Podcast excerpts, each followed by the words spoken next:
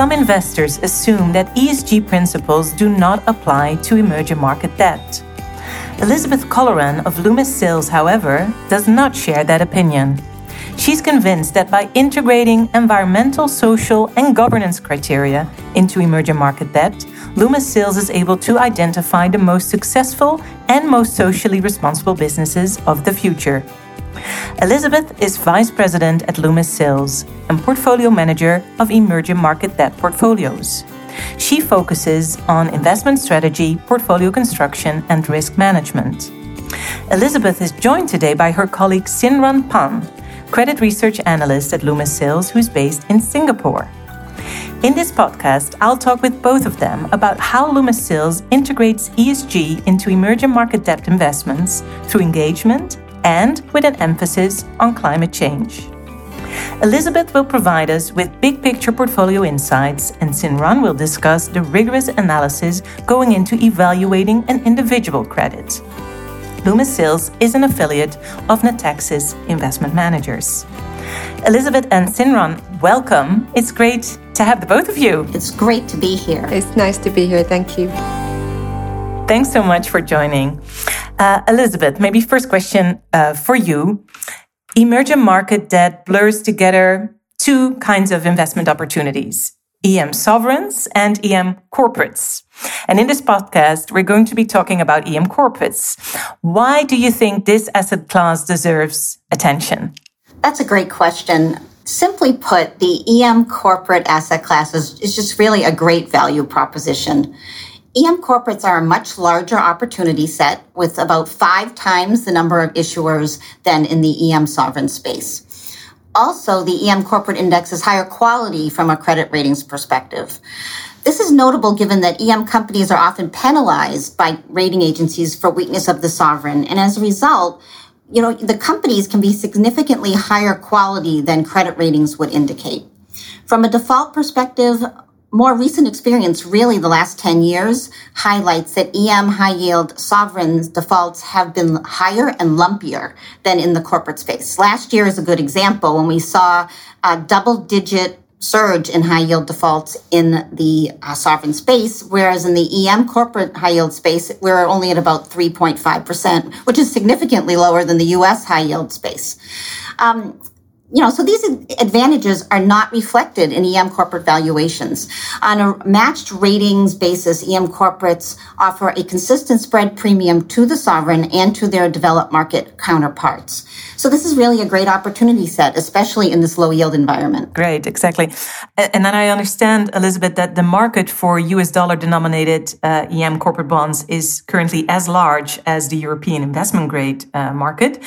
How are you able to maintain coverage in all emerging markets? Yeah, so there is a lot of work to be done, but we, we have the firepower. Uh, you know, Loomis has a long history of corporate credit research. For almost 100 years, Loomis has been investing based on deep fundamental credit research. So in the EM corporate space, we have focused on building a strong credit analyst team. It's 13 people with highly experienced senior analysts. And we also rely on our macro strategies team for our, um, for the sovereign views. Our resources are based in Boston, London, and Singapore, where, as you mentioned, Xinran is located with our Asia credit team. So, as a, and also I'll say, as a top tier credit shop, the team can leverage the expertise we have of um, uh, really the global credit analysts that have sector specializations, for example, in metals and mining and, and the energy sectors.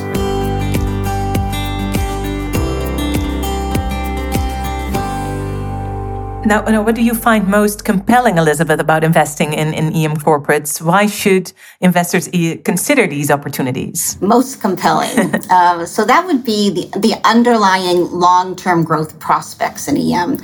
Even if you consider some uneven growth recovery as we come out of the pandemic this year, a couple years out, we should return to only about 2% real GDP growth in the developed markets. But the growth back drop that our EM companies will face will be over two times this rate of growth. So, you know, EM corporates offer exposure to the fastest growing economies of the global markets. And this is a powerful tailwind and additive to the many sectors where incremental growth comes from simply increasing availability and adoption of goods and services along with rising incomes. One other thing I would add to that, in answering a question like this, I always think about the companies that come you know, that make it to our space. They are the, the more successful companies in their countries to be able to issue a US dollar bond. And, you know, I've met many management teams and I think broadly speaking, the EM companies, they, they borrow for a very specific purpose. Building a factory, upgrading a, a telecom facility, making a port deeper. And the goal is to expand and grow. But companies are prudent. They have seen EM crises. They know how to focus on liquidity and protect against currency swings. What we don't see in this market is financial in- engineering, uh, such as issuing debt to buy back shares or pay dividends. So you can't, you can categorize EM corporate debt. I think you could say it's productive borrowing. And this is another very compelling reason to be invested in the space. Mm-hmm. Uh, Xinran, let me let me turn to you for for a moment. Um, when you're doing your analysis, are there unique bottom-up factors that you take into account for EM uh, corporates that are different from other asset classes? Yeah, I think there are mainly uh, three factors for me. Well, first, uh, many businesses in EM are still in a rapidly expanding stage. So the market is highly fragmented and there are no absolute industry leaders. And also policies and regulations keep developing. So for analysts, uh, we need to understand the competition landscape and the regulation changes to analyze each company's uh, specific strategy. So we can make a better judgment to which company will eventually sustain and even grow their market share. So second factor I would say uh, is disclosure transparency for me. Well, most companies we cover are listed, but even so, across different regions, accounting rules and disclosure requirement could be quite different. So for me, I think it takes more detailed work to drill down the numbers, make your forecast, and then compare it with the actual result back and forth to eventually get convinced. And then the last one I'll say, um, in terms of ownership structure, it is different. So unlike developed market where the companies are held and owned by a large group of investors, in EM, they're still like majority owned by founder family or uh, sovereign entities. So this could also lead to different strategies, incentives, and also like we talk about corporate governance. Thanks for clarifying. Uh, Elisabeth, some investors uh, still tend to think of emerging market corporate debt as similarly risky to US or maybe European high yield. What would you like to say to those investors? Yeah, this is clearly still a, a perception. We hear it a lot, but it is actually a pretty big mismatch. The reality is that EM corporate, the EM corporate space is really tilted towards investment grade. Um, an appropriate comparison would be to look at the high yield segment of the EM corporate universe relative to those developed uh, market high yield indices if you look at this more in an apples to apples comparison, you'll find that over the last 15 years or so, um, EM high yield, the corporate space there has offered a higher annualized return, but with higher volatility to the DM high yield indices. But really, it's been a very similar um, risk adjusted return profile. For some time now, we've been seeing clients look under the hood at the various segments of the broader EM corporate space, you know, maybe looking at just the IG component, just the high yield component, various maturity buckets, um, potentially excluding certain parts of, of the world or emphasizing a particular region. So in this way, I think EM corporates can offer a risk return profile to meet most objectives.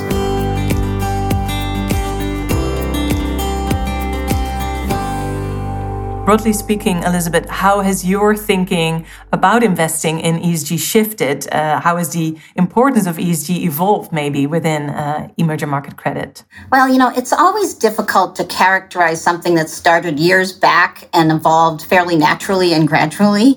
But it is fair to say that ESG factors as part of our process has, has become, they've become much more of an explicit focus in recent years.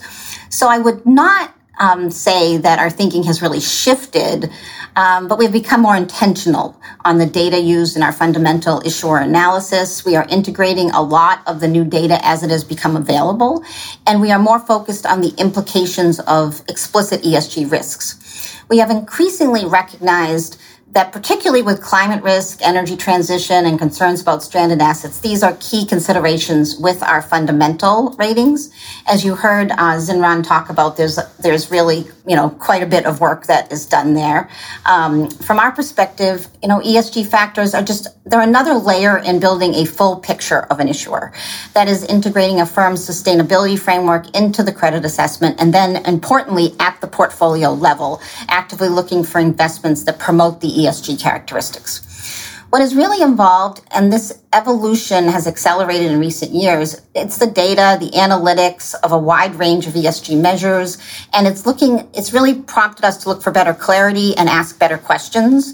And, you know, we have the ability to engage on these issues as both we, you know, the investors, but also the companies themselves are getting better at what they need to be doing and how they need to be reporting the data. And I guess to the second part of your question, if I remember it correctly now, the growing importance of ESG factors in, e- in EM credit, I can answer that two ways. So the first, from a company investment perspective, um, in emerging markets, I see a focus on ESG factors as providing an opportunity for real impact, given the varying stage of development of EM economies and industry sectors. A focus on topics such as energy transition or diversity and inclusion can have a real impact, especially where there is a real need in the broader economy or in society. And I guess the second um, angle would be um, that ESG factors and EM credit are they're rapidly expanding in the investor base and even policy requirements, as we know this year in the case of the EU, and that you know ESG it just has become a more and more uh, a bigger part of the credit analysis and valuation. Mm.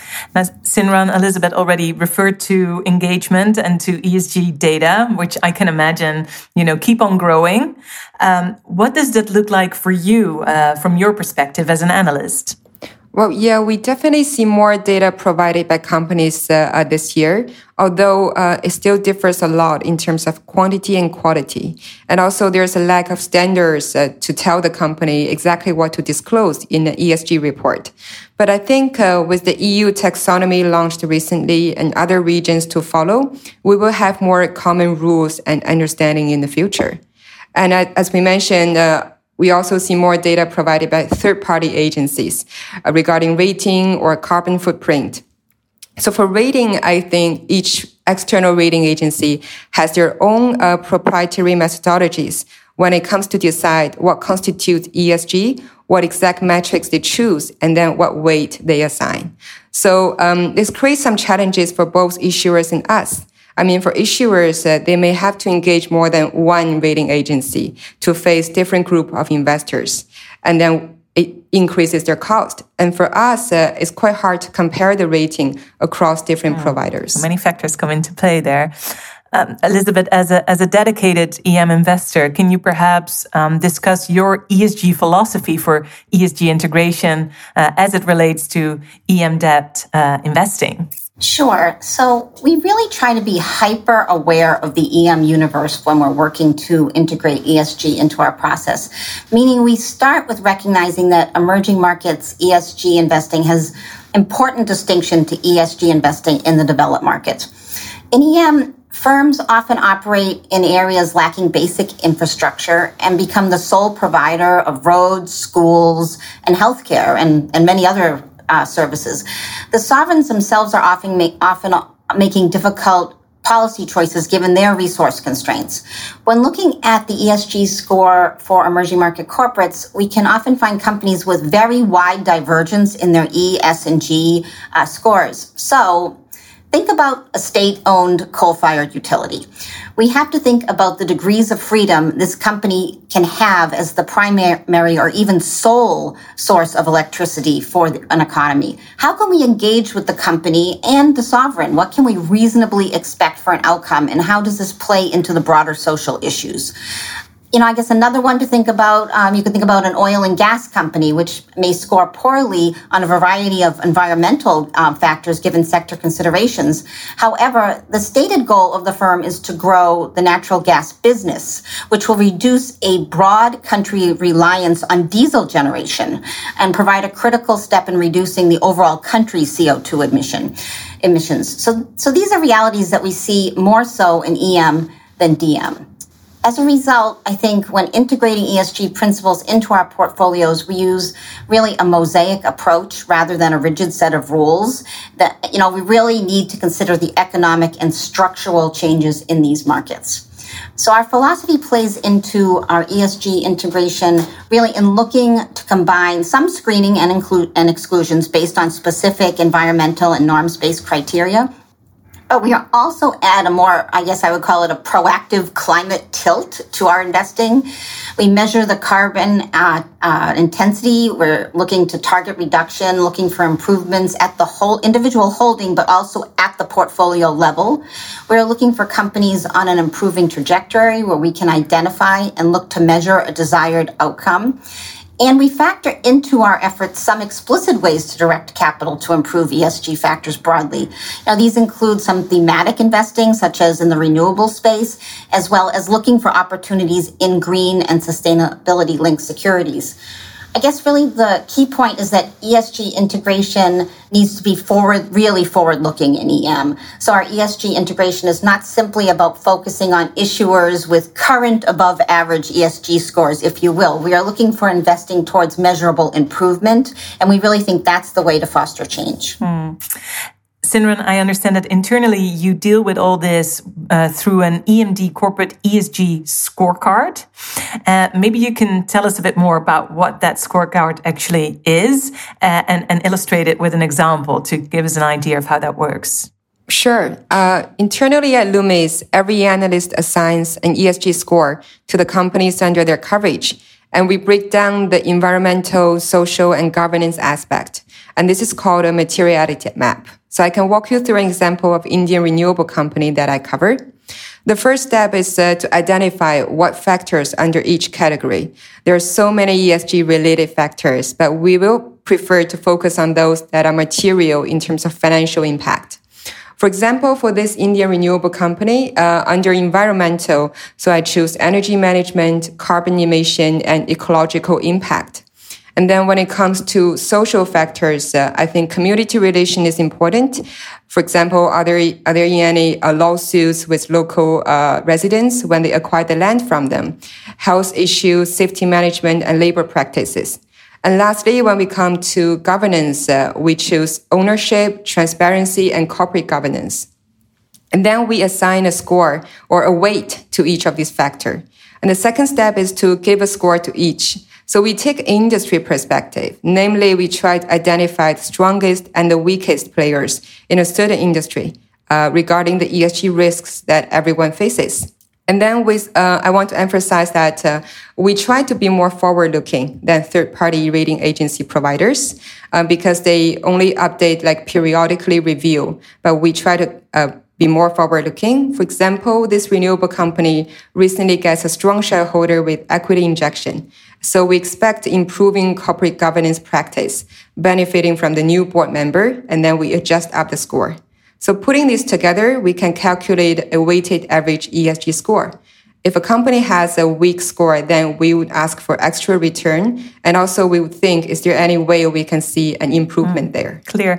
And, and, Elisabeth, how do you then use this whole scorecard process uh, in your portfolio construction? Yeah, so as as Xinran describes it, you know, it's it's a it's a com- a comprehensive approach to looking at the, at the issuer, and and yet it boils down to an indicator of where the firm stacks up um, within their sector on these material ES and G factors.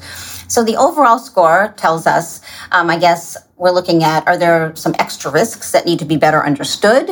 Um, these would you know and how does this play into whether we may want to uh, underweight our basically our, our portfolio uh, position sizing in the in the portfolio? Or do we want to limit or exclude exposure to the lower rated issuers without seeing progress on engagement? That's one thing that we do look for. But broadly the scorecards Xinran discussed is, is a key input into our relative value process. Also and it and it integrates into our multi-dimensional value valuation tool. This is a critical step in thinking about the risk reward of a potential issuer and position in the portfolio. And the portfolio can then be viewed be viewed within what we call our ESG center, um, during which time we can look at high level ESG measures of the portfolio, not only using the materiality maps, the scorecards described by Xinran, but other external data along various ESG factors. But I would say the scorecards are really the core pillar in the portfolio construction process. Mm, clear. Xinran engagement uh, seems to be central to your ESG integration strategy.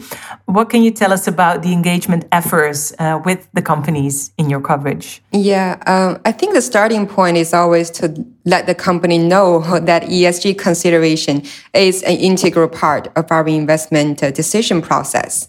Uh, we don't really have a fixed schedule to check up with management, but we do talk with them uh, quite regularly. Um, and then ESG is an added topic to our conversation. So for companies with a weaker ESG score, either internally or externally, we will definitely ask them whether they have any concrete plans to improve the rating. Or for example, we ask a certain uh, Chinese real estate developer that uh, have they followed up with the MSCI? Have they put down any measures to address the problems uh, that the agency has pointed out? And then when would they have the next periodic review? How does that go for other sectors? And do you see maybe opportunities to invest in improving ESG uh, stories? Yeah, definitely. Uh, I mean, our goal is never about exclusion, but to uh, engage and then try to drive for awareness and improvement. So, for example, recently there's a utility company in Hong Kong that issued an energy transition bond, which I think is a good example of improving ESG initiative. Uh, I think the management is quite committed to their decarbonization goal, and they have a medium to long term plan with a step by step approach. So, on one hand, the company has committed to no additional coal fired power plants, and then they will gradually retire the existing ones starting from middle of this decade. On the other hand, the company plans to progressively reshuffle their portfolio. So it will start by building some gas-fired power plants. And then in the long run, probably by 2050, when renewable power becomes more cost competitive in Hong Kong, they will replace these gas plants with wind or solar farms we did look at the framework, like we said, and then we have identified detailed plans, target, and timelines. For example, they target to bring down their carbon emission to below 450 gram per unit of power generated. And they also plan to uh, increase their renewable capacity to 30%, which they are like halfway there already to uh, 14% by end of 2019. So putting all these factors together, I think this is a real ESG improving example, and they are on track to deliver their goals. Thank you, Xinran. Um, final question, maybe for today's podcast, Elisabeth, is is for you. Uh, maybe it's the most important question that I should have asked earlier. What is your prediction for the evolution of ESG within emerging markets in the in the next five years? You know, when I think of all that has changed in the last five years in this area, I am not sure I can even imagine where we will be. Um, not a bold call here, but I see significant strides in the area of data and reporting. Um, so companies providing better transparency and tracking and reporting metrics. I think data will become um, better vetted. I think there's a there's some good initiatives on that front out there now, and the data will become more comparable. So everyone is learning in this space, and I think the pace of learning is accelerating, and I'm very hopeful that we will see broad improvements, and the improvements will build on each other. All right. Yeah. Well, looking looking forward to seeing that activity in in the coming years. Uh, I'd like to thank you both, uh, Elisabeth and Xinran, for for being here with me and and for your time and your insights. It was a pleasure to have you. Thank you very much. Great to be here. Thank you. You listen to a podcast about ESG integration with emerging market corporates through engagement and with an emphasis on climate change. I would like to thank today's guests Elisabeth Colleran, Vice President and Portfolio Manager of EMD Portfolios at Loomis Sayles, and Xinran Pan, Credit Research Analyst at Loomis Sayles, for both their time and their insights. This podcast is offered to you by Loomis Sayles. Loomis Sayles is an affiliate of Natixis Investment Managers. For more podcasts, please visit the Fondsnews website, fondsnews.nl forward slash podcast. This material has been provided for information purposes only to investment service providers or other professional clients or qualified investors, and, when required by local regulation, only at their written request. This material must not be used with retail investors. It is the responsibility of each investment service provider to ensure that the offering or sale of fund shares or third-party investment services to its clients complies with the relevant national law. In the Netherlands, this material is provided by Natixis Investment Managers SA or its branch office, Natixis Investment Managers Netherlands. Natixis Investment Managers SA is a Luxembourg management company that is authorized by the Commission de Surveillance du Secteur Financier and is incorporated under Luxembourg laws and registered under NB 115843. Registered office of Natixis Investment Managers SA is 2 Rue Jean Monnet, L. 2180 Luxembourg, Grand Duchy of Luxembourg. Netherlands, Natixis Investment Managers Netherlands. Registration number 507746770. Registered office, Stadsplateau 7, 3521 AZ, Utrecht, the Netherlands. The above referenced entities are business development units of Natixis Investment Managers, the holding company of a diverse lineup of specialized investment management and distribution entities worldwide. The investment management subsidiaries of Natixis Investment Managers conduct any regulated activities only in and from the jurisdictions in which they are licensed or authorized. Their services and the products they manage are not available to all investors in all jurisdictions. Although Natixis Investment Managers believes the information provided in this material to be reliable, including that from third-party sources, it does not guarantee the accuracy, adequacy, or completeness of such information. The provision of this material, and or reference to specific securities sectors, or markets within this material, does not constitute investment advice, or a recommendation, or an offer to buy, or to sell any security, or an offer of services. Investors should consider the investment objectives, risks and expenses of any investment carefully before investing. The analyses, opinions, and certain of the investment themes and processes referenced herein represent the views of the portfolio managers as of the date indicated. These, as well as the portfolio holdings and characteristics shown, are subject to change. There can be no assurance that developments will transpire as may be forecasted in this material. This material may not be distributed, published, or reproduced in whole or in part. All amounts mentioned are expressed in US dollars unless otherwise indicated.